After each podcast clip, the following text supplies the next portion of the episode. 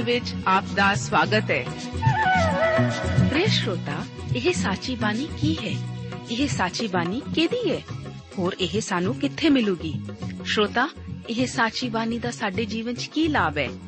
ਇਹਦਾ ਸਾਡੇ ਜੀਵਨ 'ਚ ਕੀ ਮੋਲ ਹੈ? ਇਹ ਸਾਰੇ ਪ੍ਰਸ਼ਨਾਂ ਦਾ ਉੱਤਰ ਸਾਨੂੰ ਇੱਕੋ ਹੀ ਜਗ੍ਹਾ 'ਚ ਲੱਭ ਸਕਦਾ ਹੈ। ਹੋਰ ਉਹ ਹੈ ਜੀਵਿਤ ਵਚਨ, ਧਰਮ ਸ਼ਾਸਤਰ, ਬਾਈਬਲ।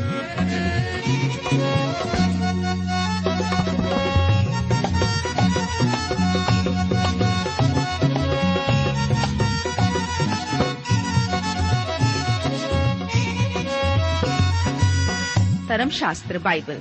ਉਹੀ ਜੀਵਿਤ ਵਚਨ ਦਾ ਅਸੀਂ ਇਸ ਕਾਰਜਕ੍ਰਮ ਵਿੱਚ ਅਧਿਐਨ ਕਰਾਂਗੇ।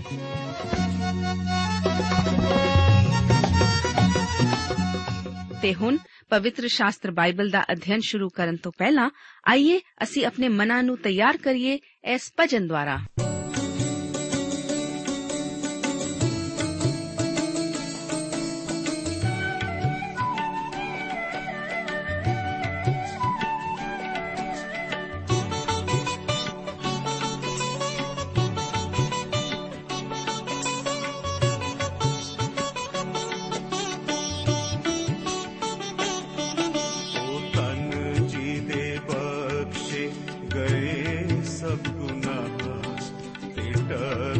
ਗਏ ਸਾਰੇ ਔਗੁਣ ਸਦਾ ਉਹ ਤਨ ਜੀ ਦੇ ਬਖਸ਼ੇ ਗਏ ਸਭ ਗੁਨਾਹ ਤੇ ਟਕੇ ਗਏ ਸਾਰੇ ਔਗੁਣ ਸਦਾ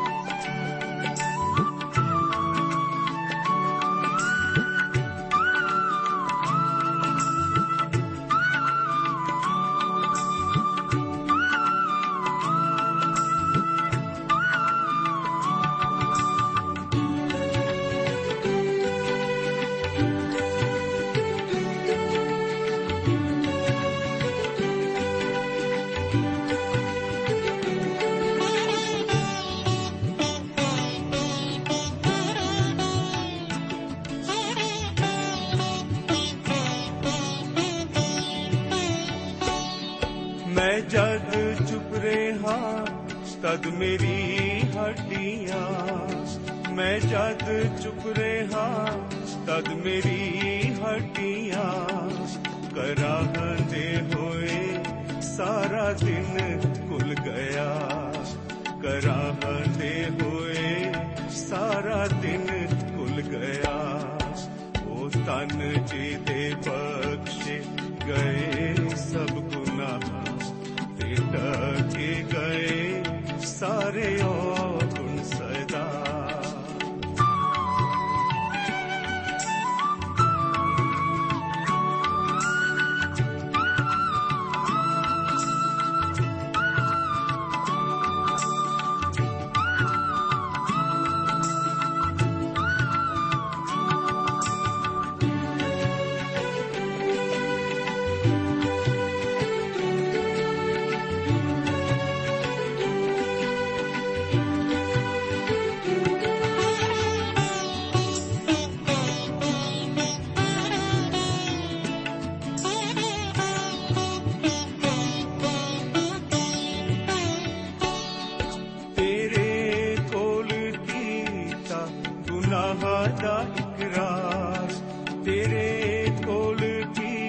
ਬਖਸ਼ਾ ਗੁਨਾਹ ਦਾ ਇਕਰਾਰ। ਏ ਮਨ ਲਿਆ ਮੈਂ ਤੇਹਾ ਡਾਡਾ ਬਦਕਾਰ।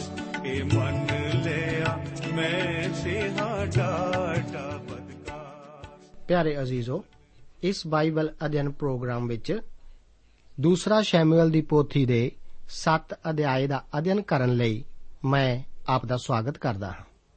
ਇਸ ਅਧਿਆਏ ਦਾ ਮੁੱਖ ਵਿਸ਼ਾ ਪਰਮੇਸ਼ਵਰ ਦੁਆਰਾ ਦਾਊਦ ਨਾਲ ਦਾਊਦ ਦਾ ਭਵਨ ਬਣਾਉਣ ਦਾ ਨੇਮ ਬੰਨਣਾ ਹੈ। ਇਹ ਨੇਮ ਹੀ ਇਸ ਅਧਿਆਏ ਨੂੰ ਬਾਈਬਲ ਧਰਮ ਸ਼ਾਸਤਰ ਦੇ ਮਹਾਨ ਅਧਿਆਇਆਂ ਵਿੱਚੋਂ ਇੱਕ ਅਧਿਆਏ ਬਣਾ ਦਿੰਦਾ ਹੈ। ਇਸ ਤੋਂ ਬਾਅਦ ਹੁਣ ਬਾਈਬਲ ਧਰਮ ਸ਼ਾਸਤਰ ਦਾ ਸੰਦੇਸ਼ ਦਾਊਦ ਨਾਲ ਪਰਮੇਸ਼ਵਰ ਦੁਆਰਾ ਬੰਨੇ ਇਸ ਨੇਮ ਉੱਤੇ ਹੀ ਨਿਰਭਰ ਕਰਦਾ ਹੈ।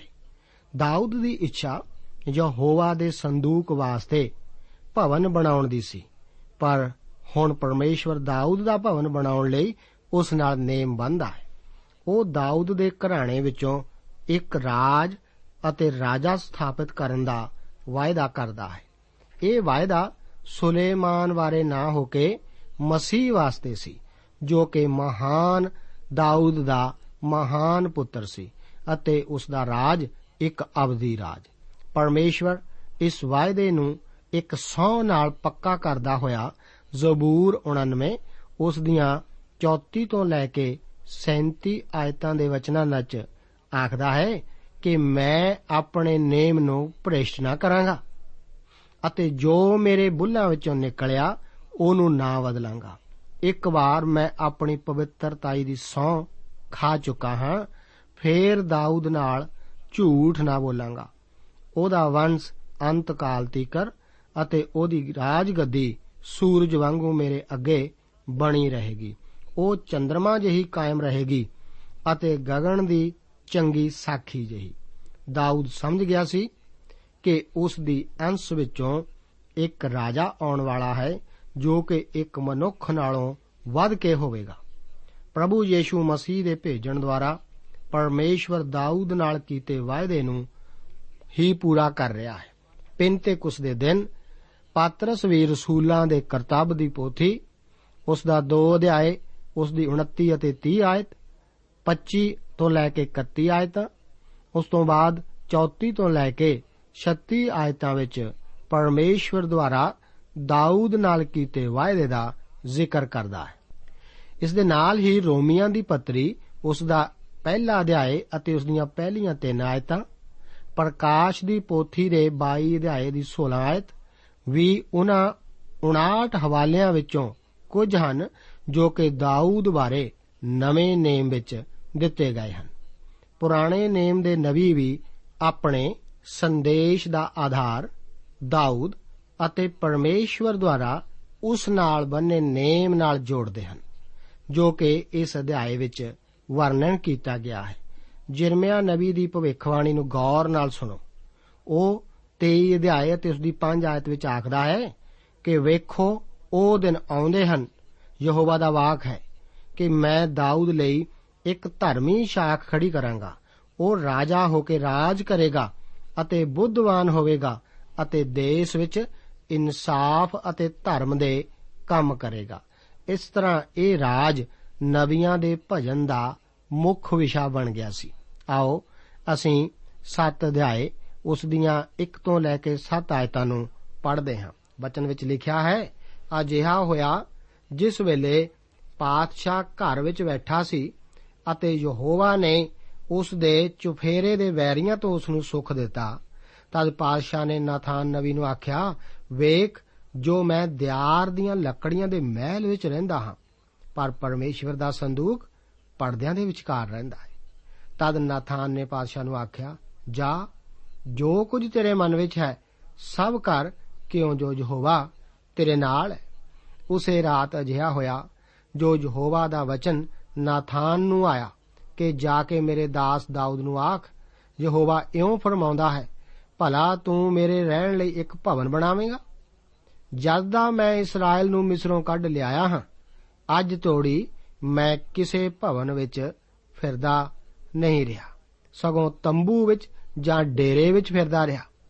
ਅਤੇ ਅੱਜ ਜਿੱਥੇ-ਜਿੱਥੇ ਮੈਂ ਸਾਰੇ ਇਸرائیਲੀਆਂ ਦੇ ਨਾਲ ਫਿਰਦਾ ਰਿਹਾ ਹਾਂ, ਤਾਂ ਭਲਾ ਮੈਂ ਕਿਸੇ ਇਸرائیਲੀ ਗੋਤ ਨੂੰ, ਜਿਹਨੂੰ ਮੈਂ ਆਪਣੀ ਇਸرائیਲੀ ਪਰਜਾ ਦੇ ਚਰਾਉਣ ਦੀ ਆਗਿਆ ਕੀਤੀ, ਕਦੀ ਆਖਿਆ ਹੈ ਕਿ ਤੁਸੀਂ ਮੇਰੇ ਲਈ ਦਿਆਰ ਦਾ ਭਵਨ ਕਿਉਂ ਨਹੀਂ ਬਣਾਉਂਦੇ? ਅਸੀਂ ਪਹਿਲੇ ਹੀ ਦੇਖ ਚੁੱਕੇ ਹਾਂ ਕਿ ਦਾਊਦ ਨੇ ਯਰੂਸ਼ਲਮ ਉਤੇ ਕਬਜ਼ਾ ਕਰਕੇ ਇਸ ਨੂੰ ਆਪਣੀ ਰਾਜਧਾਨੀ ਬਣਾ ਲਿਆ ਸੀ।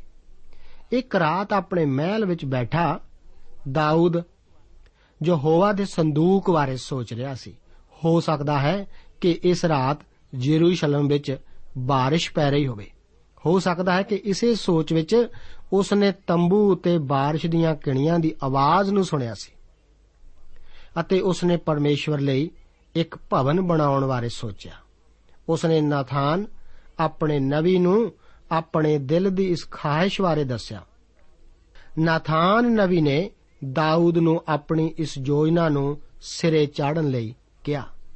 ਇੱਥੇ ਇਹ ਨਾਥਾਨ ਨਵੀ ਗਲਤ ਹੀ ਸੀ। ਨਾਥਾਨ ਨੇ ਕਿਹਾ ਸੀ ਕਿ ਜੋ ਕੁਝ ਤੇਰੇ ਮਨ ਵਿੱਚ ਹੈ ਕਰ, ਕਿਉਂ ਜੋ ਯਹੋਵਾ ਤੇਰੇ ਨਾਲ ਹੈ। ਮੈਂ ਵੀ ਇਸੇ ਤਰ੍ਹਾਂ ਹੀ ਆਖਣਾ ਸੀ। ਪਰ ਇਹ ਸੱਚ ਨਹੀਂ ਸੀ। ਹੋ ਸਕਦਾ ਹੈ ਕਿ ਇਹ ਫੈਸਲਾ ਪਰਮੇਸ਼ਵਰ ਦੀ ਇੱਛਾ ਦੇ ਅਨੁਸਾਰ ਹੀ ਹੁੰਦਾ। ਮੈਂ ਸਮਝਦਾ ਹਾਂ ਨਾਥਾਨ ਨੇ ਇਸ ਬਾਰੇ ਕਿਵੇਂ ਮਹਿਸੂਸ ਕੀਤਾ ਸੀ। ਦਾਊਦ ਦੀਆਂ ਯੋਜਨਾਵਾਂ ਚੰਗੀਆਂ ਜਾਪਦੀਆਂ ਸਨ। ਨਾਥਾਨ ਨਵੀ ਤਾਂ ਪਰਮੇਸ਼ਵਰ ਲਈ ਇੱਕ ਭਵਨ ਬਣਾਉਣ ਤੋਂ ਚੰਗਾ ਹੋਰ ਕੁਝ ਸੋਚ ਹੀ ਨਹੀਂ ਸੀ ਸਕਦਾ। ਪਰ ਉਹ ਗਲਤ ਸੀ। ਪਰ ਦਾਊਦ ਤਾਂ ਇੱਕ ਖੂਨੀ ਮਨੁੱਖ ਸੀ, ਜਿਵੇਂ ਕਿ ਮੈਂ ਪਹਿਲਾਂ ਵੀ ਦੱਸ ਚੁੱਕਾ ਹਾਂ।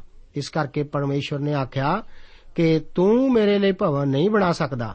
ਪਰ ਦਾਊਦ ਦੇ ਮਨ ਵਿੱਚ ਇਹ ਸੀ ਅਤੇ ਪਰਮੇਸ਼ਵਰ ਇਸ ਵਾਸਤੇ ਉਸ ਦੀ ਵਡਿਆਈ ਵੀ ਕਰਦਾ ਹੈ। ਮੇਰੇ ਵਿਚਾਰ ਤਾਂ ਅਸੀਂ ਇਸ ਨੂੰ ਸੁਲੇਮਾਨ ਦਾ ਮੰਦਰ ਕਹਿ ਕੇ ਗਲਤੀ ਹੀ ਕਰਦੇ ਹਾਂ, ਕਿਉਂਕਿ ਇਹ ਤਾਂ ਦਾਊਦ ਹੀ ਸੀ ਜਿਸ ਨੇ ਇਸ ਵਾਸਤੇ ਸਾਰਾ ਸਮਾਨ ਇਕੱਠਾ ਕੀਤਾ ਅਤੇ ਕਾਰੀਗਰਾਂ ਨਾਲ ਇਸ ਬਾਰੇ ਸਾਰਾ ਪ੍ਰਬੰਧ ਵੀ ਕੀਤਾ ਸੀ। ਸੁਲੇਮਾਨ ਦਾ ਮੰਦਰ ਤਾਂ ਉਸ ਦੇ ਸਿਰ ਦੇ ਲਾਗੇ ਹੀ ਸੀ। ਇਸ ਨੂੰ ਤਾਂ ਦਾਊਦ ਦਾ ਮੰਦਰ ਹੀ ਕਿਹਾ ਜਾਣਾ ਚਾਹੀਦਾ ਹੈ। ਪਰਮੇਸ਼ਵਰ ਨੇ ਨਾਥਾਨ ਨਵੀ ਨੂੰ ਸੁਧਾਰਿਆ। ਪਰਮੇਸ਼ਵਰ ਨੇ ਉਸ ਨੂੰ ਕਿਹਾ ਕਿ ਜੋ ਕੁਝ ਤੂੰ ਦਾਊਦ ਨੂੰ ਆਖਿਆ ਹੈ, ਤੈਨੂੰ ਉਸ ਨੂੰ ਠੀਕ ਕਰਨਾ ਪਵੇਗਾ। ਮੈਂ ਦਾਊਦ ਨੂੰ ਕਦੇ ਵੀ ਅਜਿਹਾ ਕਰਨ ਨੂੰ ਨਹੀਂ ਕਿਹਾ। ਮੈਂ ਆਪਣੇ ਲੋਕਾਂ ਵਿੱਚੋਂ ਕਦੇ ਵੀ ਕਿਸੇ ਨੂੰ ਆਪਣੇ ਲਈ ਭਵਨ ਬਣਾਉਣ ਨੂੰ ਨਹੀਂ ਕਿਹਾ। ਪਰਮੇਸ਼ਵਰ ਆਪਣੇ ਲੋਕਾਂ ਨਾਲ ਤੰਬੂ ਵਿੱਚ ਹੀ ਮਿਲਦਾ ਆ ਰਿਹਾ ਸੀ। ਭਾਵੇਂ ਪਰਮੇਸ਼ਵਰ ਆਪਣੀ ਪਛਾਣ ਆਪਣੇ ਲੋਕਾਂ ਦੇ ਨਾਲ ਬਣਾਉਂਦਾ ਆਇਆ ਸੀ, ਇਸੇ ਕਰਕੇ ਹੀ 1900 ਸਾਲ ਪਹਿਲਾਂ ਪ੍ਰਭੂ ਯੀਸ਼ੂ ਜੀ ਇਸ ਧਰਤੀ ਉੱਤੇ ਆਏ ਸਨ ਅਤੇ ਉਹਨਾਂ ਨੇ ਮਨੁੱਖਤਾ ਨੂੰ ਧਾਰਨ ਕੀਤਾ ਸੀ। ਯੋਹੰਨਾ ਆਖਦਾ ਹੈ ਕਿ ਸ਼ਬਦ ਦੇ ਧਾਰੀ ਹੋਇਆ ਅਤੇ ਸਾਡੇ ਵਿੱਚ ਵਾਸ ਕੀਤਾ ਅਤੇ ਅਸੀਂ ਉਸ ਦੇ ਤੇਜ ਨੂੰ ਡਿਠਾ, ਜਿਵੇਂ ਕਿ ਪਰਮੇਸ਼ਵਰ ਦੇ ਇਕਲੌਤੇ ਦੇ ਤੇਜ ਨੂੰ, ਜੋ ਕਿਰਪਾ ਅਤੇ ਸੱਚਾਈ ਨਾਲ ਭਰਪੂਰ ਸੀ। ਇਹ ਵਚਨ ਯੋਹੰਨਾ ਦੀ ਇੰਜੀਲ ਉਸ ਦਾ ਪਹਿਲਾ ਅਧਿਆਇ, ਉਸ ਦੀ 14 ਅਧ ਦੇ ਹਨ। ਸਾਡੇ ਵਿੱਚ ਵਾਸ ਕੀਤਾ। ਭਾਵ ਸਾਡੇ ਵਿੱਚ ਆਪਣਾ ਤੰਬੂ ਲਾਇਆ। ਕਤਾਨ ਦੇ ਬਣੇ ਹੋਏ ਤੰਬੂ ਵਿੱਚ ਮਿਲਣ ਦੀ ਬਜਾਏ ਪਰਮੇਸ਼ਵਰ ਮਨੁੱਖ ਨੂੰ ਦੇਹ ਦੇ ਬਣੇ ਹੋਏ ਤੰਬੂ ਵਿੱਚ ਮਿਲਿਆ। ਉਹ ਧਰਤੀ ਉੱਤੇ ਆਇਆ ਅਤੇ ਆਪਣੀ ਪਛਾਣ ਸਾਡੇ ਨਾਲ ਬਣਾਈ। ਪਰਮੇਸ਼ਵਰ ਹਮੇਸ਼ਾ ਹੀ ਆਪਣੀ ਪਛਾਣ ਆਪਣੇ ਲੋਕਾਂ ਦੇ ਨਾਲ ਬਣਾਉਂਦਾ ਆਇਆ ਹੈ। ਦੂਸਰੇ ਸ਼ਬਦਾਂ ਵਿੱਚ ਅਸੀਂ ਕਹਿ ਸਕਦੇ ਹਾਂ ਕਿ ਮੰਦਰ ਦੀ ਉਸਾਰੀ ਕਰਨੀ ਦਾਊਦ ਦਾ ਖਿਆਲ ਹੀ ਸੀ, ਨਾ ਕਿ ਪਰਮੇਸ਼ਵਰ ਦਾ ਹੁਕਮ। ਪਰਮੇਸ਼ਵਰ ਮੰਦਰ ਦੇ ਬਣਾਉਣ ਨੂੰ ਉਸ ਦੇ ਖਾਤੇ ਵਿੱਚ ਜੋੜਦਾ ਹੈ। ਅੱਗੇ 7 ਅਧਿਆਏ ਉਸ ਦੀਆਂ 8 ਤੋਂ ਲੈ ਕੇ 17 ਆਇਤਾਂ ਦੇ ਵਚਨ ਇਸ ਪ੍ਰਕਾਰ ਹਨ। ਤੇ ਲਿਖਿਆ ਹੈ ਸੋ ਹੁਣ ਤੂੰ ਮੇਰੇ ਦਾਸ ਦਾਊਦ ਨੂੰ ਆਖ ਪਈ ਸੈਨਾ ਦਾ ਯਹੋਵਾ ਇਹ ਆਖਦਾ ਹੈ, ਮੈਂ ਤੈਨੂੰ ਬਲਗਣਾ ਵਿੱਚੋਂ, ਜਿੱਥੇ ਤੂੰ ਭੇਡਾਂ ਚਰਾਉਂਦਾ ਸੈਂ, ਕੱਢ ਕੇ ਆਪਣੀ ਪਰਜਾ ਇਸਰਾਇਲ ਦੇ ਉੱਤੇ ਪ੍ਰਧਾਨ ਬਣਾ ਦਿੱਤਾ। ਅਤੇ ਜਿੱਥੇ-ਜਿੱਥੇ ਤੂੰ ਗਿਆ, ਮੈਂ ਤੇਰੇ ਨਾਲ ਰਿਹਾ, ਅਤੇ ਤੇਰੇ ਸਾਰਿਆਂ ਵੈਰੀਆਂ ਨੂੰ ਤੇਰੇ ਅੱਗੋਂ ਮਿਟਾ ਦਿੱਤਾ। ਅਤੇ ਮੈਂ ਉਹਨਾਂ ਲੋਕਾਂ ਵਰਗਾ ਜਿਨ੍ਹਾਂ ਦਾ ਨਾਮ ਜਗਤ ਵਿੱਚ ਵੱਡਾ ਹੈ, ਤੇਰਾ ਨਾਮ ਵੱਡਾ ਕੀਤਾ। ਨਾਲੇ ਮੈਂ ਆਪਣੀ ਪਰਜਾ ਇਸਰਾਇਲ ਦੇ ਲਈ ਇੱਕ ਥਾਂ ਠਹਿਰਾ ਦਿਆਂਗਾ ਅਤੇ ਉੱਥੇ ਉਹਨਾਂ ਨੂੰ ਲਗਾਵਾਂਗਾ ਜੋ ਉਹ ਆਪਣੇ ਠੀਕ ਥਾਂ ਵਿੱਚ ਵਸਣ ਅਤੇ ਫੇਰ ਨਾ ਪਾਉਣ ਅਤੇ ਅਪਰਾਧੀਆਂ ਦੇ ਪੁੱਤਰ ਅੱਗੇ ਵਾਂਗਰ ਉਹਨਾਂ ਨੂੰ ਫੇਰ ਨਾ ਦੁੱਖ ਦੇਣਗੇ। ਨਾ ਉਸ ਦਿਨ ਵਾਂਗੂ ਜਿਸ ਵਿੱਚ ਮੈਂ ਨਿਆਂਇਆਂ ਨੂੰ ਹੁਕਮ ਦਿੱਤਾ ਸੀ ਕਿ ਮੇਰੀ ਪਰਜਾ ਇਸਰਾਇਲ ਉੱਤੇ ਹੋਵੇ ਅਤੇ ਤੇਰੇ ਸਾਰੇ ਵੈਰੀਆਂ ਤੋਂ ਤੈਨੂੰ ਸੁਖ ਦਿੱਤਾ।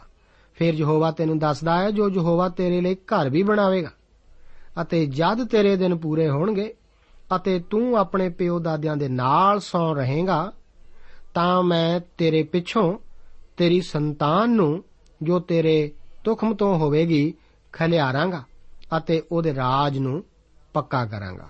ਉਹ ਮੇਰੇ ਨਾਮ ਦਾ ਇੱਕ ਭਵਨ ਬਣਾਵੇਗਾ ਅਤੇ ਮੈਂ ਉਸ ਦੇ ਰਾਜ ਦੀ ਗੱਦੀ ਨੂੰ ਸੁਦੀਪਕ ਤੋੜੀ ਟਿਕਾਈ ਰੱਖਾਂਗਾ ਅਤੇ ਮੈਂ ਉਹਦਾ ਪਿਤਾ ਬਣਾਂਗਾ ਔਰ ਉਹ ਮੇਰਾ ਪੁੱਤਰ ਹੋਵੇਗਾ। ਸੋ ਜੇ ਕਦੀ ਉਹ ਦੋਸ਼ ਕਰੇਗਾ ਤਾਂ ਮੈਂ ਉਹਨੂੰ ਮਨੁੱਖਾਂ ਦੇ ਬੈਂਤ ਅਤੇ ਆਦਮ ਦੀ ਸੰਤਾਨ ਦੇ ਕੋਟੜਿਆਂ ਨਾਲ ਮਾਰਾਂਗਾ।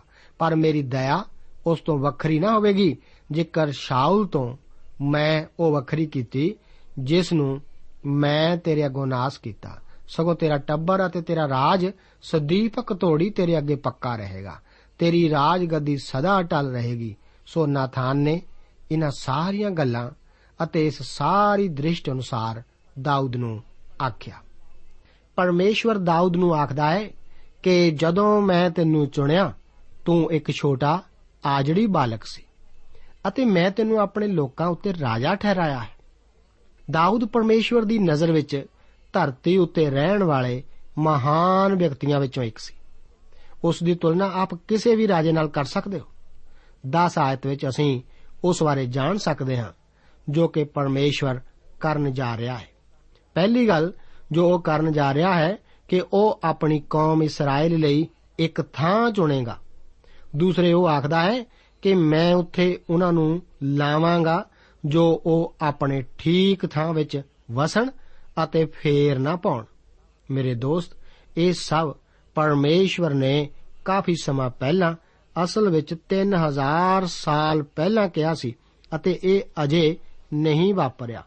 ਪਰ ਪਰਮੇਸ਼ਵਰ ਆਪਣੇ ਵਾਅਦੇ ਨੂੰ ਪੂਰਾ ਕਰਨ ਜਾ ਰਿਹਾ ਹੈ। ਪਰਮੇਸ਼ਵਰ ਨਾਥਾਨ ਨੂੰ ਦਾਊਦ ਕੋਲ ਇਹ ਆਖਣ ਲਈ ਭੇਜਦਾ ਹੈ ਕਿ ਮੈਂ ਦਾਊਦ ਲਈ ਘਰ ਬਣਾਵਾਂਗਾ। ਮੇਰੇ ਦੋਸਤ, ਆਪ ਪਰਮੇਸ਼ਵਰ ਨੂੰ ਕੁਝ ਕਰਨ ਤੋਂ ਨਹੀਂ ਰੋਕ ਸਕਦੇ। ਸਾਡੇ ਵਿੱਚੋਂ ਕਈ ਅੱਜ ਇਸੇ ਕਰਕੇ ਇੰਨੇ ਗਰੀਬ ਹਨ, ਕਿਉਂਕਿ ਅਸੀਂ ਪਰਮੇਸ਼ਵਰ ਵਾਸਤੇ ਇੰਨਾ ਘੱਟ ਕਰਦੇ ਹਾਂ। ਅਸੀਂ ਕਦੇ ਇਹੋ ਜਿਹੀ ਸਥਿਤੀ ਵਿੱਚ ਹੁੰਦੇ ਹੀ ਨਹੀਂ, ਜਿੱਥੇ ਅਸੀਂ ਪਰਮੇਸ਼ਵਰ ਲਈ ਜ਼ਿਆਦਾ ਕਰ ਸਕੀਏ। ਅਸੀਂ ਦਾਊਦ ਤੋਂ ਇੱਕ ਸਬਕ ਸਿੱਖ ਸਕਦੇ ਹਾਂ। ਦਾਊਦ ਨੇ ਪਰਮੇਸ਼ਵਰ ਲਈ ਕੁਝ ਮਹਾਨ ਕਰਨਾ ਚਾਹਿਆ, ਪਰ ਪਰਮੇਸ਼ਵਰ ਨੇ ਉਸ ਵਾਸਤੇ ਇਸ ਨਾਲੋਂ ਕਿਤੇ ਮਹਾਨ ਕੀਤਾ ਸੀ। ਕਿੰਨਾ ਅਦਭੁਤ ਹੈ। ਪਰਮੇਸ਼ਵਰ ਨੇ ਦਾਊਦ ਨੂੰ ਕਿਹਾ ਕਿ ਤੇਥੋਂ ਬਾਅਦ ਮੈਂ ਤੇਰੇ ਅੰਸ਼ ਨੂੰ ਖੜਾ ਕਰਾਂਗਾ ਅਤੇ ਉਹ ਰਾਜ ਦੀ ਸਥਾਪਨਾ ਕਰੇਗਾ। ਪਰਮੇਸ਼ਵਰ ਇੱਥੇ ਸੁਲੇਮਾਨ ਬਾਰੇ ਨਹੀਂ ਸੀ ਕਹਿ ਰਿਹਾ। ਪਰਮੇਸ਼ਵਰ ਤਾਂ ਇੱਥੇ ਪ੍ਰਭੂ ਯੀਸ਼ੂ ਮਸੀਹ ਬਾਰੇ ਜ਼ਿਕਰ ਕਰ ਰਿਹਾ ਸੀ।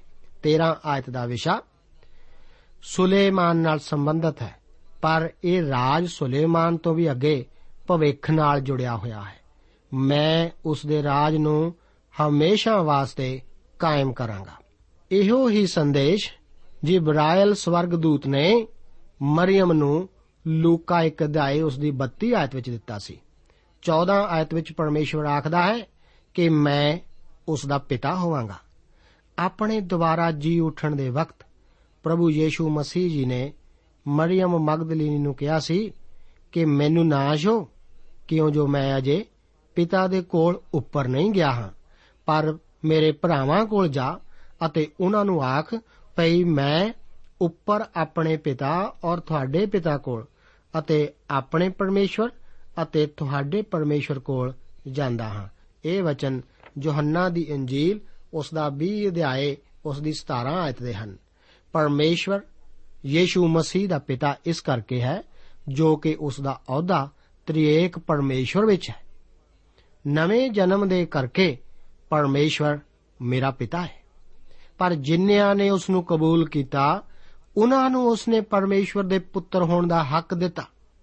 ਅਰਥਾਤ ਜਿਨ੍ਹਾਂ ਨੇ ਉਸ ਦੇ ਨਾਮ ਉੱਤੇ ਨੇਚਾ ਕੀਤੀ। 14 ਆਇਤ ਦੇ ਆਖਰੀ ਹਿੱਸੇ ਵਿੱਚ ਇੱਕ ਬਹੁਤ ਅਜੀਬ ਬਿਆਨ ਹੈ। ਲਿਖਿਆ ਹੈ ਕਿ ਜੇਕਰ ਉਹ ਦੋਸ਼ ਕਰੇਗਾ, ਤਾਂ ਮੈਂ ਉਹਨੂੰ ਮਨੁੱਖਾਂ ਦੇ ਬੈਂਤ ਅਤੇ ਆਦਮ ਦੀ ਸੰਤਾਨ ਦੇ ਕੋਟੜਿਆਂ ਨਾਲ ਸਵਾਰਾਂਗਾ। ਇਸ ਦਾ ਅਰਥ ਹੈ ਕਿ ਜਦੋਂ ਦੋਸ਼ ਉੱਤੇ ਲੱਦਿਆ ਜਾਵੇਗਾ।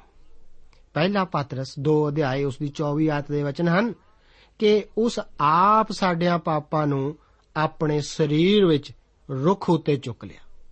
ਭਈ ਅਸੀਂ ਪਾਪ ਦੀ ਵੱਲੋਂ ਮਰ ਕੇ ਧਰਮ ਦੀ ਵੱਲੋਂ ਜੀਵੀਏ।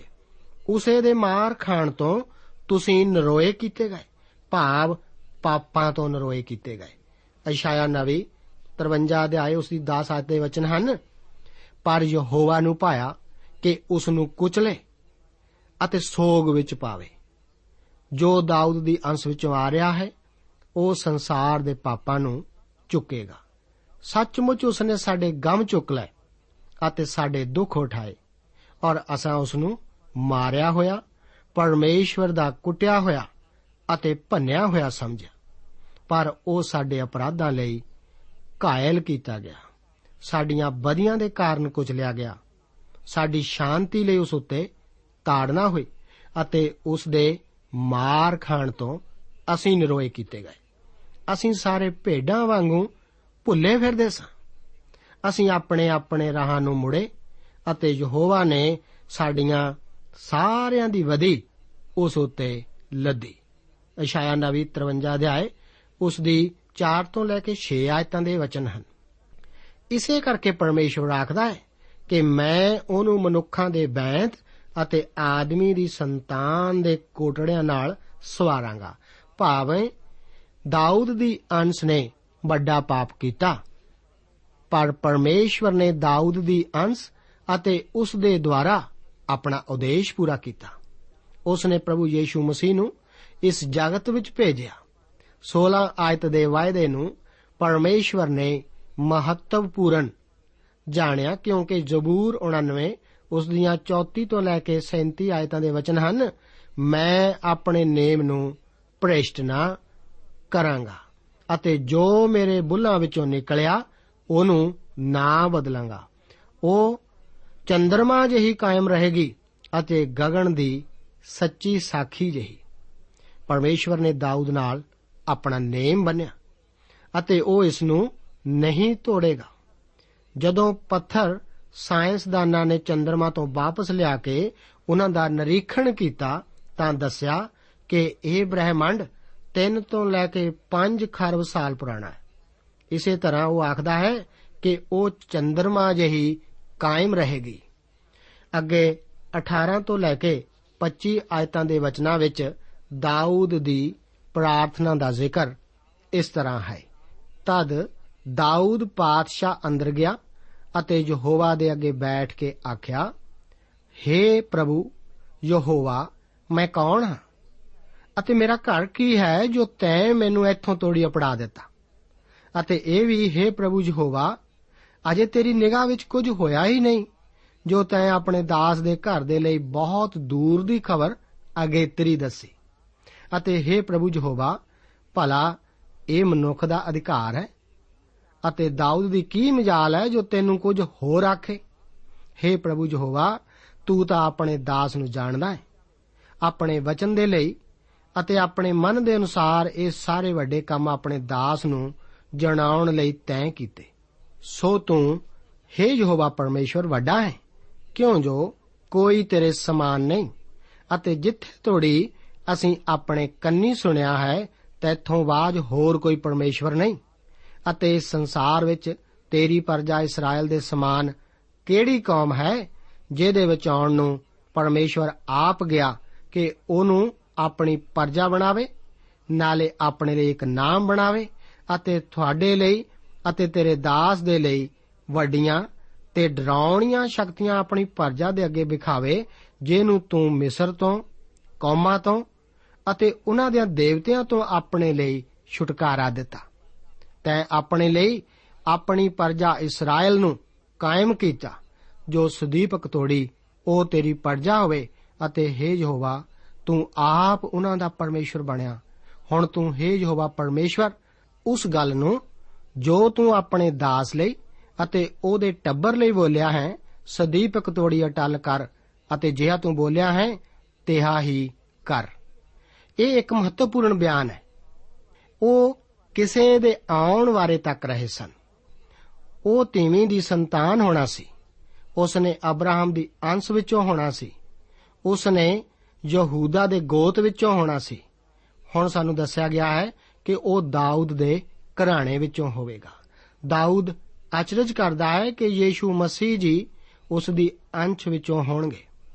ਦਾਊਦ ਨੇ ਆਪਣਾ ਦਿਲ ਪਰਮੇਸ਼ਵਰ ਅੱਗੇ ਡੋਲ ਦਿੱਤਾ ਸੀ ਅਤੇ ਹੁਣ ਖਾਲੀ ਹੋ ਕੇ ਉਹਦੇ ਸਾਹਮਣੇ ਬੈਠਾ ਸੀ। ਸਾਡਾ ਪਰਮੇਸ਼ਵਰ ਕਿੰਨਾ ਅਦਭੁਤ ਹੈ।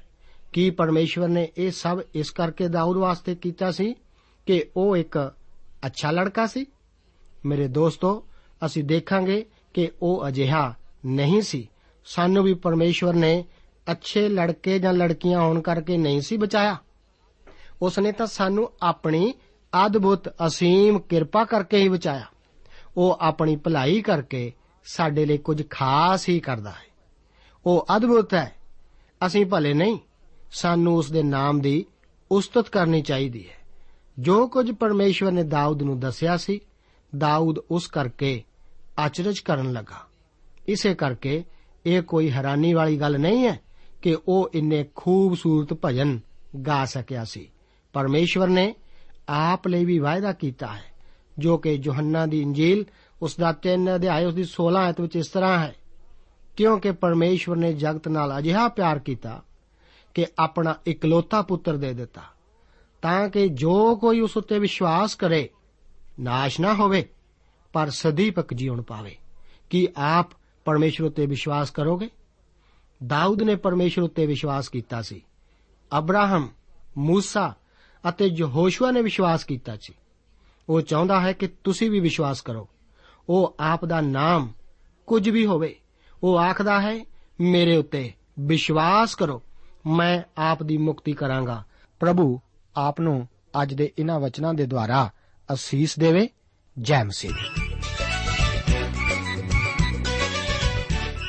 ਦੋਸਤੋ, ਸਾਨੂੰ ਉਮੀਦ ਹੈ ਕਿ ਇਹ ਕਾਰਜਕ੍ਰਮ ਤੁਹਾਨੂੰ ਪਸੰਦ ਆਇਆ ਹੋਵੇਗਾ। ਤੇ ਇਹ ਕਾਰਜਕ੍ਰਮ ਸੁਣ ਕੇ ਤੁਹਾਨੂੰ ਬਰਕਤਾਂ ਮਿਲੀਆਂ ਹੋਣਗੀਆਂ। ਜੇ ਤੁਸੀਂ ਇਹ ਕਾਰਜਕ੍ਰਮ ਦੇ ਬਾਰੇ ਕੁਝ ਪੁੱਛਣਾ ਚਾਹੁੰਦੇ ਹੋ, ਤੇ ਸਾਨੂੰ ਇਸ ਪਤੇ ਤੇ ਲਿਖੋ। ਪ੍ਰੋਗਰਾਮ ਸੱਚੀ ਬਾਣੀ, post box number 1715 sector 36 Chandigarh 160036 ਪਤਾ ਇੱਕ ਵਾਰ ਫੇਰ ਸੁਣ ਲਓ। ਪ੍ਰੋਗਰਾਮ ਸੱਚੀ ਬਾਣੀ, post box number 1715 sector 36 Chandigarh 160036 ਸਾਡਾ ਈਮੇਲ ਪਤਾ ਹੈ punjabi ttb at twr.in ਪਤਾ ਇੱਕ ਵਾਰ ਫੇਰ ਸੁਣ ਲਓ punjabi ttb at twr.in ਹੁਣ ਸਾਡੇ ਪ੍ਰੋਗਰਾਮ ਦਾ ਸਮੇਂ ਸਮਾਪਤ ਹੁੰਦਾ ਹੈ ਉਮੀਦ ਹੈ ਅਗਲੇ ਪ੍ਰੋਗਰਾਮ ਵਿੱਚ ਤੁਹਾਡੇ ਨਾਲ ਫੇਰ ਪੇਂਟ ਹੋਏਗੀ। ਰੱਬ ਤੁਹਾਨੂੰ ਬਰਕਤ ਦੇ।